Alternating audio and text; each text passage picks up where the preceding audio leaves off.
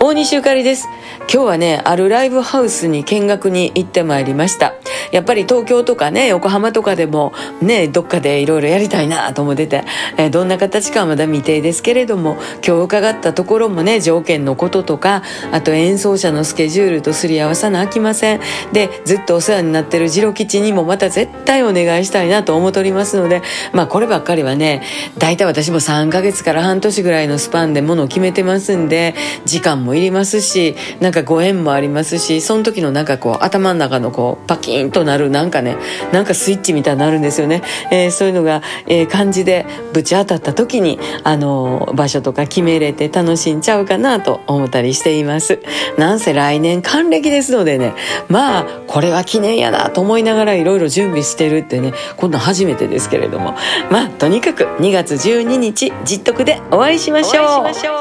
う。